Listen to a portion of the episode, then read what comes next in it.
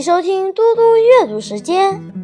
今天我要阅读的是故事《女王敲门》。女王敲门。阿尔贝托与妻子维多利亚女王感情和谐，但是也有不愉快的时候。原因就在于妻子是女王。有一天晚上，皇宫举行盛大宴会，女王忙于接见贵族大公，却把她的丈夫冷落在一边。阿尔贝托很是生气，便悄悄回到卧室。不久，有人敲门。阿尔贝托冷静地问：“谁？”敲门的人昂然答道：“我是女王。”门没有开，房间里没有一点动静。女王离开了，但她走了一半，又回过头，再去敲门。阿尔贝托又问：“谁？”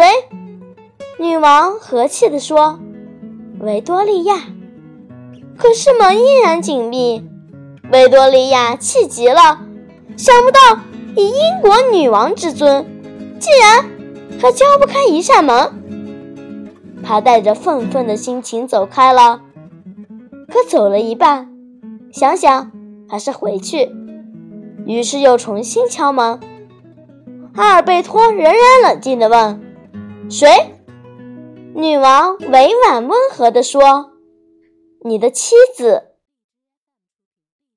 这一次，门开了。